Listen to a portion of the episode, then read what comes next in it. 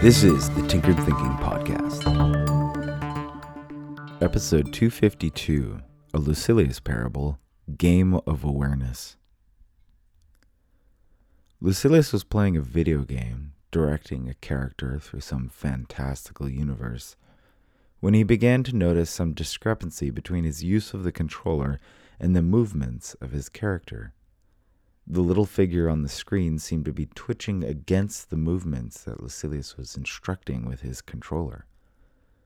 Lucilius kept playing, curious, but also unconsciously pushing the buttons and joystick harder in an effort to regain control over the virtual character. But the character kept twitching against his commands, and slowly the character began to slow in movement until the character came to a complete stop. Lucilius turned the joystick every which way, but nothing happened. He pressed the buttons to make the character jump and lunge, but the character remained motionless. Lucilius gave up the effort and watched the character. He stepped to the left and then to the right, the perspective following him each time, remaining directly behind the character. The video game character seemed to be trying to turn around, but the game's laws dictated that the perspective was always directly behind.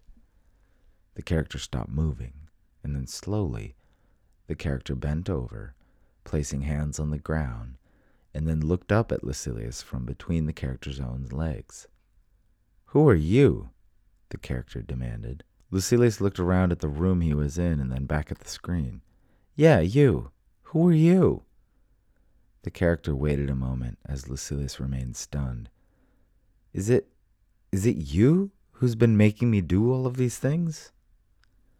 Lucilius looked down at the controller in his hands. He moved the joystick to his side and looked up at the screen to see the character wincing in a kind of willful pain until Lucilius released the joystick. It is you, with that thing in your hands, but how how is it connected to me? You've got to stop, the character began to plead. You don't understand how painful it is every time I have to restart. Lucilius woke up with a start and looked around. He had been playing a video game late into the night and fell asleep. Before him, the warm glow of the screen showed a character swaying casually, shifting balance from one foot to the other in a kind of automatic display of restless waiting. Lucilius tapped the controller, and the character alertly jumped to the corresponding direction. Lucilius pushed the controller this way and that, making sure the character responded in kind. And then Lucilius paused.